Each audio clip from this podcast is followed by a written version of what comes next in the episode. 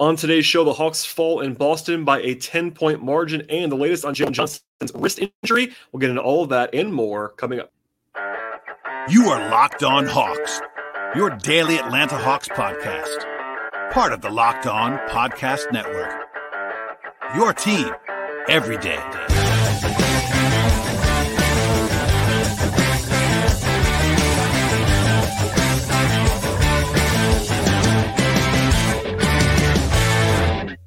Hello, friends. Welcome to episode 1597 of the Locked On Hawks podcast. I am your host, Brad Rowland, coming to you on a Sunday evening into Monday. And today's podcast is brought to you by FanDuel. And right now, if you're a new customer, get $150 in bonus bets with any winning $5 bet. That's 150 in your pocket if your team wins. Visit FanDuel.com slash locked on to get started. Also, at the top of the podcast, I should tell you to make us your first listen each and every day here at Locked On Hawks, and also plug the show from last night, which was a fun conversation about the Hawks Wizards game, with the exception of Jalen Johnson's injury, which we'll come back to later on. It's been very busy on this podcast in recent days, and please subscribe to the show anywhere you get your podcasts, places like Apple and Spotify, as well as YouTube on the video side.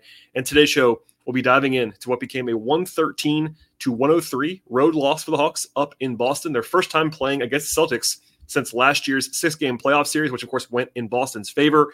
This is the Hawks losing for the first time in three games and now falling back to eight and eight on the season. Atlanta coming into the night was a significant underdog in this game, about a seven and a half point underdog, according to our friends at FanDuel. Even if, and I, I would say even with Boston playing without two of their key guys in Porzingis and Jrue Holiday, but with no Jalen Johnson for the Hawks. And I would say importantly to keep in mind always on this kind of stuff, because it gets glossed over sometimes in certain corners of the basketball internet, a very, very difficult schedule situation for the Hawks in this game. A back to back with travel from Washington to Boston, an early tip off on Sunday as well. So even less rest with a six o'clock start. And Boston had not played since Friday afternoon. So they had they had full rest at home.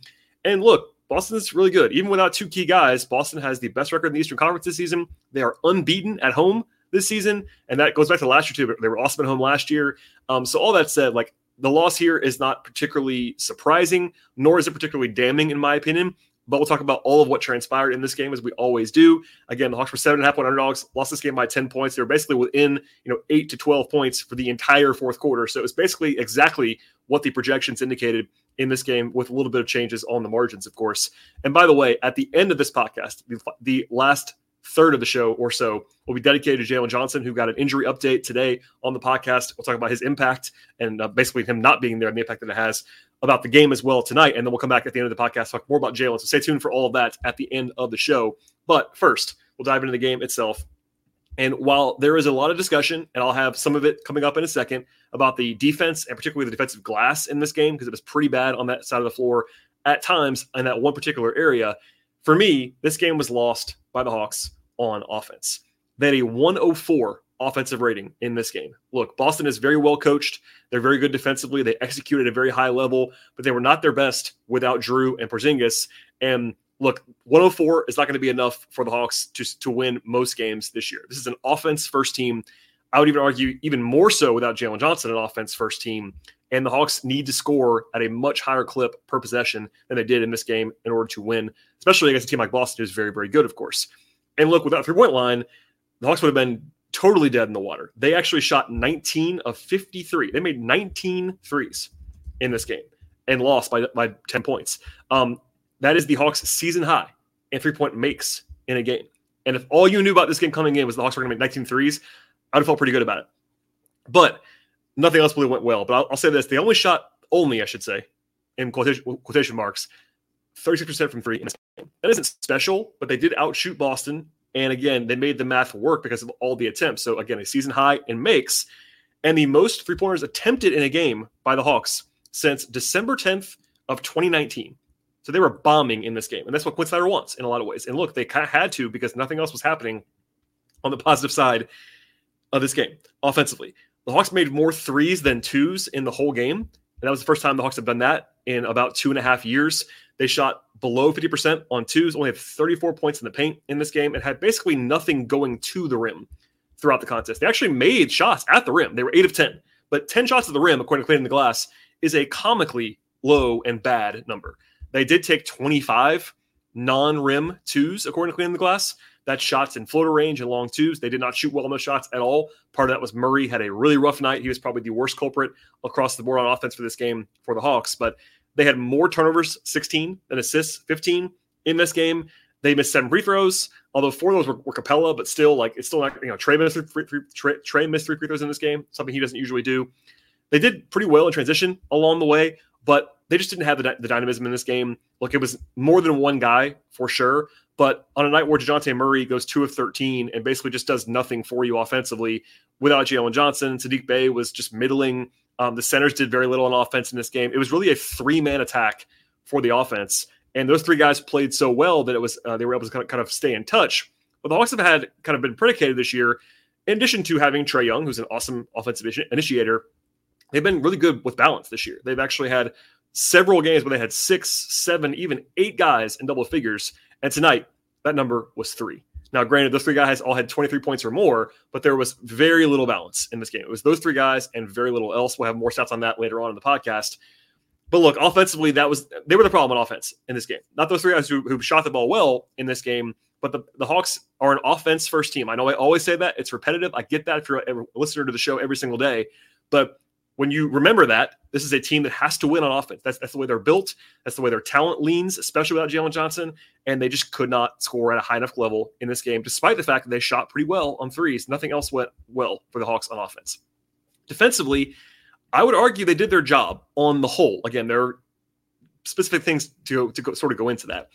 But they had a 113 defensive rating. That isn't great, but that is perfectly fine, especially in the context of a road game against Boston on a back to back. Like, again, if you offered me that number with no other contest coming into the night, if I was the Hawks, I would probably would have taken it because normally the Hawks score more than that per possessions, even against a good defense. They held the, they held Boston in check the second half, especially. They had they held them to 44 points after halftime. They forced turnovers after halftime, and I thought they legitimately stiffened in the second half defensively. Now Boston missed some shots too, which is always part of the deal on in the NBA. You know, teams make shots no matter what. But the biggest issue defensively was the glass. So I teased this earlier, but the Hawks gave up 18 offensive rebounds to Boston in this game. Boston had a 35% offensive rebound rate. So for some comparison, if you don't know that number, like a really, really good team, an offensive rebound has about a 30% offensive rebound rate. 35% would be like league leading number, and that's where Boston was in this game. And that's where the, actually they kind of slowed down a little bit in the fourth quarter. It was it was above 40 for most of the game. Um, that was really the only area, if you look at the stat sheet or even with the eye test, that Boston really, really excelled on offense in this game was the glass. And that led to an overall possession advantage for the Celtics, which certainly was part of the why this game broke the way that it did. Um, we'll come back to it later, but there was a defined split as well in Atlanta's rebounding with Capela versus Okongwu on the court. I actually thought this is actually a key point to keep in mind because I'm, I'm going to rail on Okongwu's rebound a little bit later on in the podcast, but I thought Okongwu was probably better than Capela on the whole in this game. Now, when I say that, the Hawks could not get a rebound with Capela off the floor. In fact, the numbers are as stark as they possibly could be. With Capela on the court, the Hawks had an 81% defensive rebound rate. That means they grabbed 81% of missed shots by the Celtics with Capela on the court. That is an elite figure. That is a beyond league leading, awesome defensive rebound rate. All right, keep that in mind. With Capela off the court, meaning Okongwu was on the court, the Hawks had a 50, a 50% defensive rebound rate. That means Boston grabbed half of their own missed shots with Capela off the floor in this game.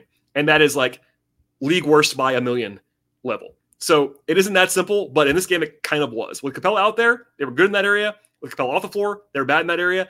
And that's been that's been a problem for a long time. This is obviously the outsized version, but Capela's a great rebounder. Okongwu really isn't at center. And this is an area where I want to stop right now. Jalen Johnson is the team's second or third best rebounder, depending on how you, it's either him or Okongwu. It's Capela by a lot, and then it's Johnson and, and Okongwu, and they play together a lot. That really helps Okongwu. I've talked about that a lot in this podcast.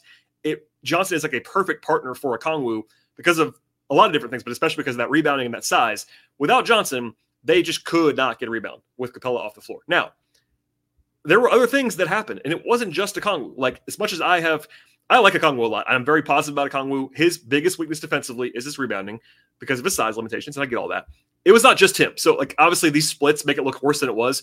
He was doing his job in a lot of possessions. If you, if you watch the game back, and I have now watched the game again a second time, a lot of it, at least part of it, was not on him there was not a lot of help around him. Again, not being no Johnson being there, they're very small on the perimeter now. everywhere, basically.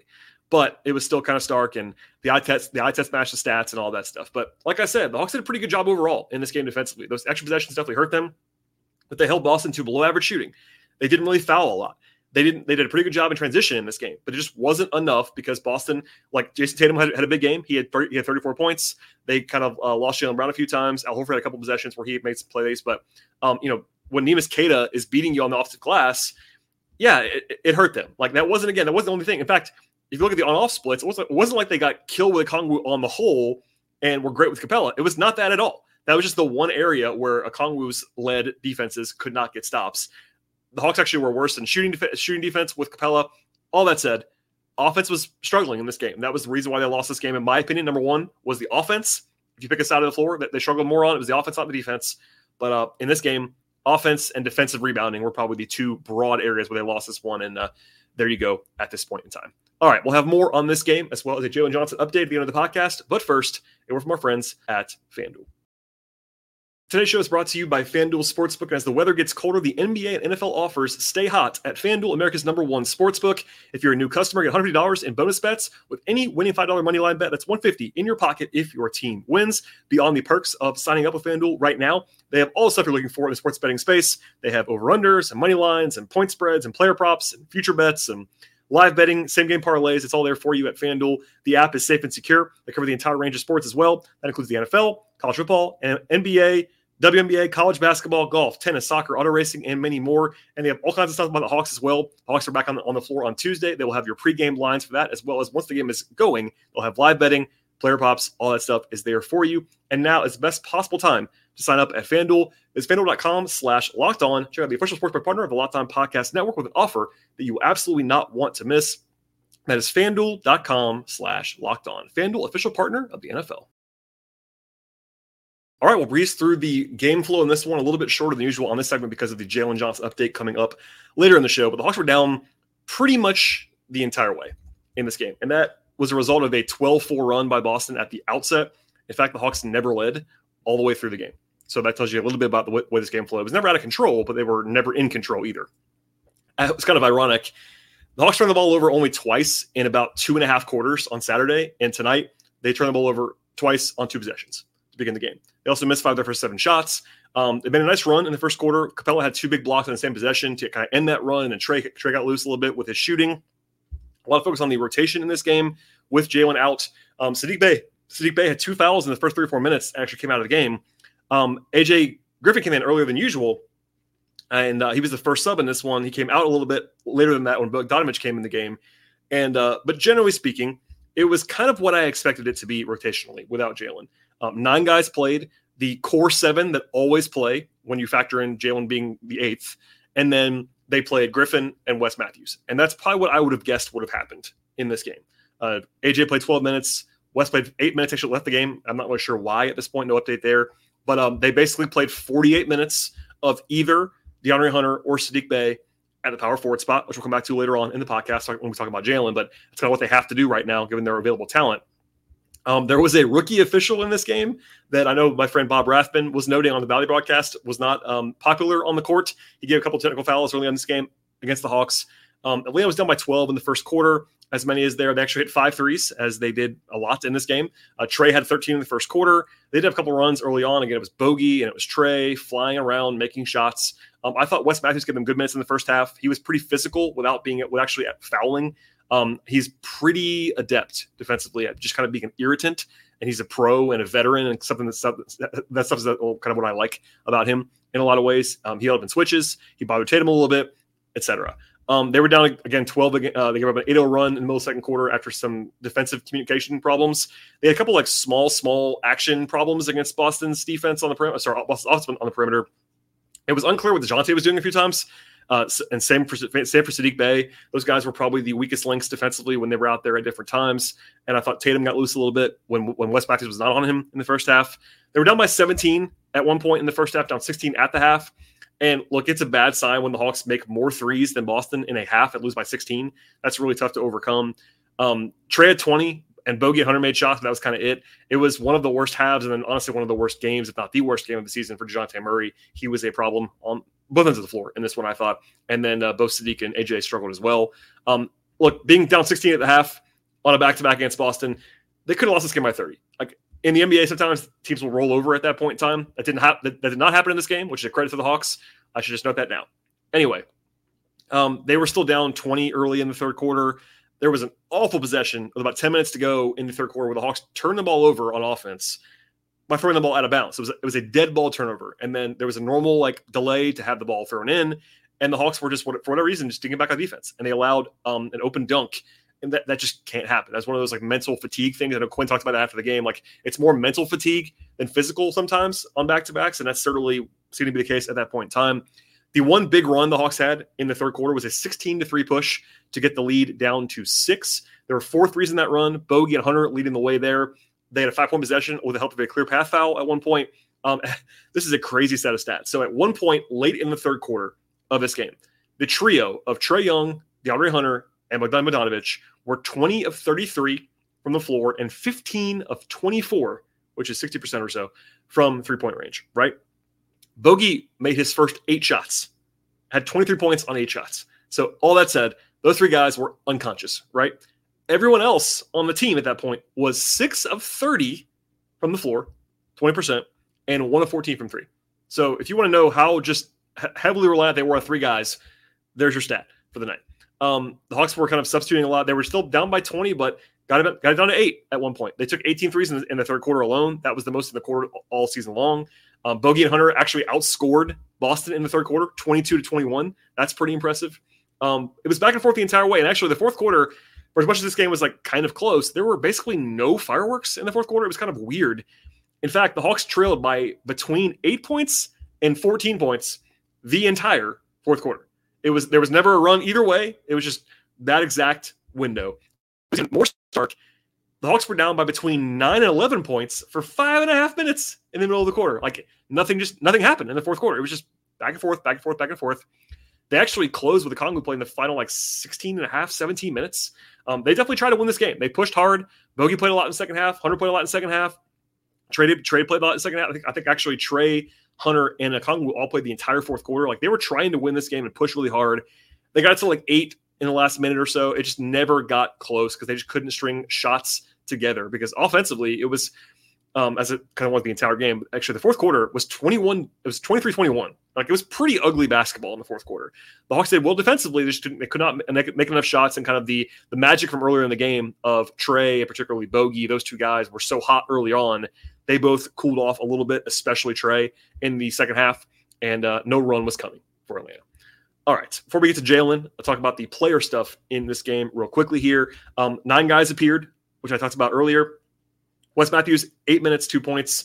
Um, good defense, but like he was just fine. I, I think you'll see him a lot. In fact, they paired him extensively with Saddiq Bey. So when Hunter was off the court, they tried to put Bey out there with Wes which I actually like that idea because Wes Matthews, while he's not tall, is the most physical and strong of their wing defenders other than Hunter and Bey. So, given how small they are, and they are very small, which we'll talk about again in a second with, with, with Johnson, I think the recipe of when Hunter's not out there, who's their best defender on the wing right now, at least getting Wes out there with Bey is all they can do at this moment in time. So that was at least notable to me.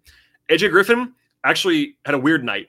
12 minutes, his most in a while, did not score. 0 5 from the floor, four rebounds and an assist. Actually, was plus seven in his minutes. Kind of funny. He actually had at least two big rebounds. I thought that was they were notable. I think he did, I think he uh, competed defensively, which is usually his problem. The shots will fall for AJ. I don't really worry about that. Um, I, I, I think that he will play consistently with Jalen out of, out of the game. He'll make more shots than this. It was just kind of a weird up and down game for him. Okongwu, again, played the most minutes at center in this game, 27, four points only for him, three rebounds, two steals, and a block. I thought his all court game was pretty good, actually. But offensively, th- th- there was just nothing around the rim for this team in this game. And then on the glass, which we talked about earlier, just again, three rebounds for him individually is not great in 27 minutes. And the team got murdered on the glass when he was out there. But I think, again, the numbers were actually better with the Kongwu on the whole for the team. On defense, which is kind of funny. You would expect that after all that I talked about with the rebounding, Capela and Kongwu were equally the, the lineups, I should say, were equally that on offense with both guys on the court. It was actually the defense. They got more stops because basically when it comes down to, Boston made more jump shots when Capela was on the court, and when Okongwu was on the court, they missed more shots and got, and got all the rebounds. So that's the short version. Uh, Bogey was the most productive bench player in this game. 23 points. He actually made his first eight shots, missed his last four. So he was he definitely cooled off. He was seven of ten from three though, seven seven rebounds. Can't really ask for much more than, from that from Bogey. He was unconscious in this game for a large portion of it. Again, he had 23 points on his first eight shots.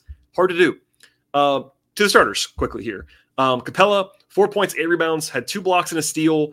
I think defensively he did his job in this game. Offensively, it was not very good from Clint. Um, missed four or five shots around the rim. I think at least two of those were like just tip-ins kind of things. Missed four free throws as well. So he didn't play very well. I didn't think. I thought I thought he gave him good minutes at times in the first half. He, he didn't play much at all in the second half. Actually, they, they rode the Kongwu for a long period of time. But it was clear on the glass that they kind of had to have Clint. I thought he played pretty well defensively at times, but offensively it was a rough one for Clint, and that kind of led to you know again less spacing, all that stuff. Saddiq Bey was rough. Uh, game worst minus 16, seven points, eight rebounds. Um, no turnovers is, is, solid, but offensively, he didn't give them a ton, and defensively, it continues to be really kind of a mess. I, I don't mean to bang on this drum too too much, but Bey's defense has been a struggle this year, and it will continue to be. It seems like at this point in time. Um, positively, DeAndre Hunter had 24 points on 15, sorry, sorry 16, 16 shooting possessions, hit five threes. He has shot the ball well now twice in a row. I thought he played well in both games this weekend um, after some struggles before that. So he's never been consistent. That's been the case so far this season, but I thought he was good in this game and was definitely helpful. Defensively, yeah, he was kind of, he was okay, I would say. Not great, but I thought he did his job and played 40 minutes. And look, that's going to happen a lot. Without Jalen Johnson, he's going to have to play a lot of minutes, and he will. And hopefully he'll be able to hold up through all of that. Uh, to the backcourt, uh, De- DeJounte Murray, I'm going to not pile on, but I thought he was pretty flat out awful in this game, offensively and defensively. It was not only the missed shots, and look, he was two of 13 from the floor, 0 of 6 from three. He had six points in this one. Uh, I believe, yeah, he is 12 of 48 from the floor and four of 20 from three in the last three games. It's worth noting that DeJounte did get banged up and was on the injury report a few days ago with a right quad contusion. He ended up playing in that game against Brooklyn. I wonder if it's bugging him still. I, I, don't know that to be sure, but the timing of that is curious because he's had his three worst games of the season probably in the last three games, and those were the three games after that injury popped up. So that's not an excuse. It's just kind of something I wanted to at least throw out there and note. But man, he was really bad in this game defensively too. Like not attentive. Not, he didn't really create havoc. He did have, I believe, no, actually, no steals for Dejounte. He's not a great sign usually. Um, yeah, he just didn't have anything going in this one. I don't, I don't mean to be negative, but if he if he plays an average game, the Hawks are right there. He was that bad, um, and I I stand by that. And then Trae, kind of a tale of two halves. He had 20 in the first half and was very efficient. Second half, cooled off quite a bit. Um, he's still been really good from three point range recently. He's 24 of 48 from three in the last four games. Even after he missed some in the second half tonight, he was six of 16 from three, which is actually fine. That's a lot of three point attempts, but that's a good that's good enough uh, ratio of making them. Uh, and I thought Trae played well. He wasn't as good as he was on Saturday, I didn't think, but had 33 points, seven, seven assists. He was not the problem in this game, let's just say. So all that said, again, I stand by it. Offensively, it was the problem in this game. They, they just could not score at a high enough level against a team that was missing two of its better defenders. But all told, a tough spot at the very least for the Hawks. I know folks and fan, I always hear from fans that don't want to hear about schedule stuff. I get it, but the reality of the NBA and people that are inside teams and inside the league will always point to this stuff. There are just nights where you are up against it schedule wise. This is one of those nights in that through that lens. So to not get blown out, I think is notable in this one. But anyway, we'll have more on this game and probably you know all that stuff in the future. All right, from here we'll talk about Jalen Johnson and the update there and details and all that stuff, the prognostication, in the future, all that stuff in a second. But first, a word from our sponsors on today's show. Today's show is brought to you by PrizePicks, and PrizePicks is the largest DFS platform in North America and also the easiest and most exciting way to play daily fantasy sports. You pick two to six players, choose actually more or less than a certain number of points or rebounds or assists or yards in the NFL, etc. And their projections are there at PrizePicks, one of 25 times your money on your entries. In basketball season here, you also use and pick combo projections across football and basketball from the Specials League, which the league created specifically to have combo projections that include two more players from different sports or leagues. They have a huge selection of sports and stat types not offered anywhere else at PrizePicks. They have the NFL, of course, NBA, NHL, PGA, and many more. And they also have a reboot policy PrizePicks is the only DFS platform with an injury insurance policy, and I've really enjoyed checking out PrizePicks all year long. I really dig the NFL stuff, college football stuff, NBA, of course. I'll be there all year long. And on the whole, the PrizePicks experience is really easy and fun. I highly recommend it to everyone who was certainly interested in the DFS space. And you can get there by going to prizepicks.com slash locked on NBA and Use promo code LOCKEDONNBA for a first-time deposit match up to $100. One more time, that is prizepicks.com slash locked on NBA and use promo code locked on NBA when you get there. Check out the other Fantasy Sports made easy with PrizePicks. All right, we'll end the show with uh, some unfortunate update stuff on Jalen Johnson. So, just a quick reset for if you missed anything from Saturday. I know it's been a busy weekend for a lot of people. Not everyone listens to every podcast. On Saturday, Jalen Johnson suffered a left wrist injury in the first half against the Wizards in DC. It is his non-shooting wrist, his left hand, which makes it a little bit easier on the bright on the bright side. But it did not look great. He was clearly in pain. Uh, he was sort of in a sort of you know, cast or whatever it was, a brace of some sort. By the time the game was over, he was running up pretty quickly. All that stuff. Fast forward to today. So Sunday late morning, early afternoon, Shams Charania reported of the Athletic that Johnson is, is quote expected to miss four to six weeks end quote, citing sources. He went on to report that the tests showed no fracture, which turned out to not be accurate. So keep that in mind. That was not an accurate report from Shams. Uh, he did report that there would not be surgery for Jalen. Keep that in mind. Um, he framed it as a best case scenario. I'm not sure I would say that, but I do think it's a very positive scenario, especially when you factor in what, what the results could have been after how bad that it could have just been, you know, a multi-month season kind of challenging injury. So later, later, like I, I'd say probably two hours later, the Hawks finally officially gave their um, prognosis on Jalen. So the Hawks announced that after MRI and after an X-ray, he's been diagnosed with quote a left distal radius fracture. So Shams, again, Shams' assertion that it was that it was not a fracture was not correct. It is a radius fracture um, for Johnson. The official timeline from the Hawks is three to four weeks before reevaluation. So that's sort of a meme at this point in time. But as I always say, reevaluation does not mean return. So do not just start setting your alarm for three weeks from now. Um, that's reevaluation. That's the next time he'll actually be looked at. He'll be he'll probably be you know casted up or bandaged, however you want to say that. Um, I have a suspicion that whoever told Shams the info that he gathered um, has the you know pr- the projected timeline from the Hawks of 46 weeks. The Hawks always list reevaluation timelines, or at least almost always. But again, the on the record reevaluation timeline is three to four weeks. Keep that in mind. I'll say this: this is really good news. Is it not? Maybe the hundredth percentile outcome, maybe not. But as far as like, it is definitely an above average outcome based on how it looked and how it felt on Saturday night. With that said, four weeks is a long time. Four weeks would be like mid December. The Hawks play twice in Toronto in mid December, then they play against Cleveland on the 16th, and they have a home game on the 18th against Detroit.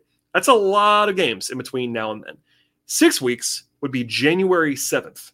That's a game against Orlando. The Hawks do have a five game homestand in the middle of January to keep that in mind.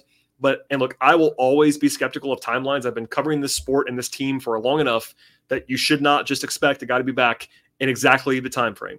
But the only thing that I am confident in right now today is that it's going to be at least three weeks. Obviously, I would expect it to be more than three weeks, but that's the absolute bare minimum by all indications at this point in time. So again, not a multi, you know, not three months, not four months, not five months, not, not season ending. All that's positive but it's going to be a while. And the Hawks, as we saw tonight, and you don't want to overreact to one game. This is I, I had a lot of these notes written down before the game started tonight. Um, they're going to miss Jalen Johnson. That's not really a breaking news topic, but uh, there you go.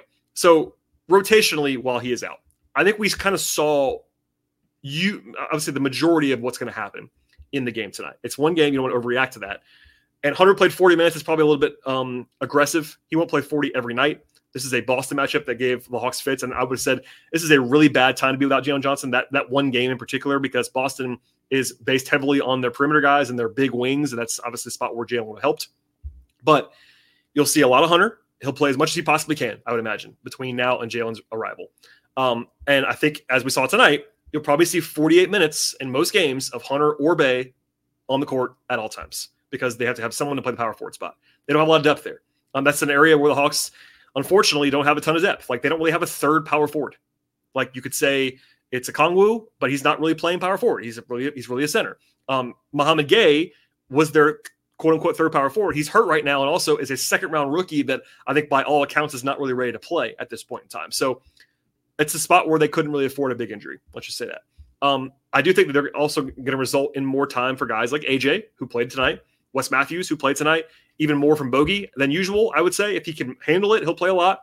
And then uh, in certain matchups, I think you might see Okongwu at the four. Okongwu, you know, against Boston doesn't really help you a lot at power forward, but in certain matchups like New Orleans or bigger teams that play, you know, Minnesota, Milwaukee, you would see that. We'll see. TBD. Uh, as far as impact is concerned, I think everybody knows this by now, but for me, the bigger impact is on defense if I have to choose. We'll talk about offense in a second as well, and the absence hurts there as well. But Johnson's defensive skill set is really valuable. They don't really have a placement for it. I, I think some fans overrate how good he is in certain areas, like as a stopper right now against like wings and perimeter guys. But he's definitely great athleticism wise. He's a good rim protector from, from the uh, backside. He's an excellent rebounder at the power forward spot, which came up tonight, obviously. I think he helps the Okongwu there a lot with that. I think a lot of guys, again, who are in line for more minutes are not great defenders. AJ Griffin, Bogdan Bogdanovic, Saddiq Bey are not good defenders. They're just not. And that is a big downgrade on defense. So on offense, Johnson helps them a lot too. Like I'm not saying that it's going to be just a one way miss here. Um, I would say it's a little bit more impactful on defense, but offensively, he helps them a lot as someone who, who can attack the rim. We saw that in this game tonight. Not a lot of rim attacks from the Hawks. Um, good ball handler, good passer at the power forward spot. They don't really have any of that either. They can put a lot of shooting on the court. You know, Saddiq Bey is a better shooter than Jalen Johnson. Not really up for debate. He is. Um, Bogdanovic is a better shooter than Jalen Johnson. But if you put those guys out there, you're smaller, you're not as good in other areas, and all that stuff. So, and also again, the passing is really a loss. I think that's a, a not a something you should you should just overlook about Jalen's absence. So, but it also puts more pressure on on DJ and Trae to have like the same kind of on ball workload that they had last year when the Hawks were kind of went out. Like Jalen's the kind of guy who unlocks a lot of that third ball handler stuff they didn't really have before. That was one of the drawbacks of John Collins. As much as I like John Collins, he didn't have that in his game.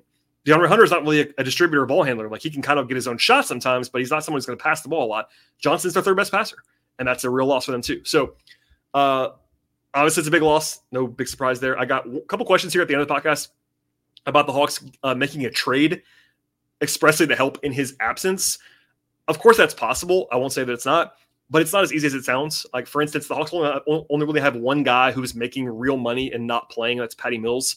Um, obviously, you could attach Patty along with a, a draft pick or two or something like that as a sweetener but it's still really early in the season. Most trades do not happen in November and December. Um, it's not impossible by any means. Um, and look, they were already going to have to probably dangle Patty and picks to try to upgrade the team at some point this year if they want to make a push and it'll probably depend on where they are in the standings, all that stuff. But I think that, and they probably would have, for me, pressed harder on a Jalen sort of fill-in kind of trade if the absence was longer. Like if, if the if the news had been worse, and you would say, okay, Jalen will be back in March or April. Now you have to make the you have, you have to make a move, or we should have to try to make a move really hard. Right now, the urgency level, yeah, it's not great for a month, maybe six weeks, but I think that they won't have to do that. And look, if something falls in their lap, something falls in their lap. But like the time of the year and also kind of what they have available to them, where they are on the rotation, et cetera, makes it a little bit harder. Um, and also, they don't have an extra roster spot. I saw people talk about like free agents. They don't have a roster, a roster spot. They have all their two ways are full. They have a full 15 man roster. And yeah, they, they could cut a two way player if they wanted to, but like trying to find a two way can play for you right now, you know, et cetera, et cetera. So we'll see. But I think that if I had to guess right now, the role of what they have, they are small. They are offense leaning in this backup group with all the guys I mentioned before. More of Bey is more offense and less defense. More of Griffin same thing. Uh, more of Bogey, same thing. The only other guy that can can play more minutes is Wes Matthews, and even then, he's not played more than like 11, 12 minutes at any point this season. And I think he's going to be limited in terms of how much he can give you. He's their best defensive fill-in for him, but uh, he's 35, 36 years old. Like it's, it's not like he can just pop in there and play 30 minutes a night. So, all that said, the Hawks also also have one more uh, trade exception they could use, but that's again, you have to have a roster spot and you have to be willing to spend the money and the tax and all that stuff. And that's another topic for another day. So I'll leave it there for now. From here, the Hawks play on Tuesday in Cleveland. That's a in-season tournament game. The Hawks have a very, very, very, very small chance to get out of the wild card spot. But regardless, that game does matter in the standings. It's a measuring stick. It's a tough game against Cleveland. We'll, have more on that later on this week, and uh, I'll leave it there for now. So busy show, obviously. Full breakdown of the game. If you missed anything on this game or anything else in the last couple of weeks, please subscribe to the podcast and just do that anyway. Apple Podcasts, Spotify, YouTube. You should hop on board right now. I really appreciate all the support and everybody listening to the podcast on a regular basis. Um, yeah, Twitter, Patreon. You can find my stuff in my bio at Twitter as well at BT Rowland and at Locked on Hawks for the show. Thank you everyone for listening to the podcast. I'll have much more coming up this week. We'll see you all next time.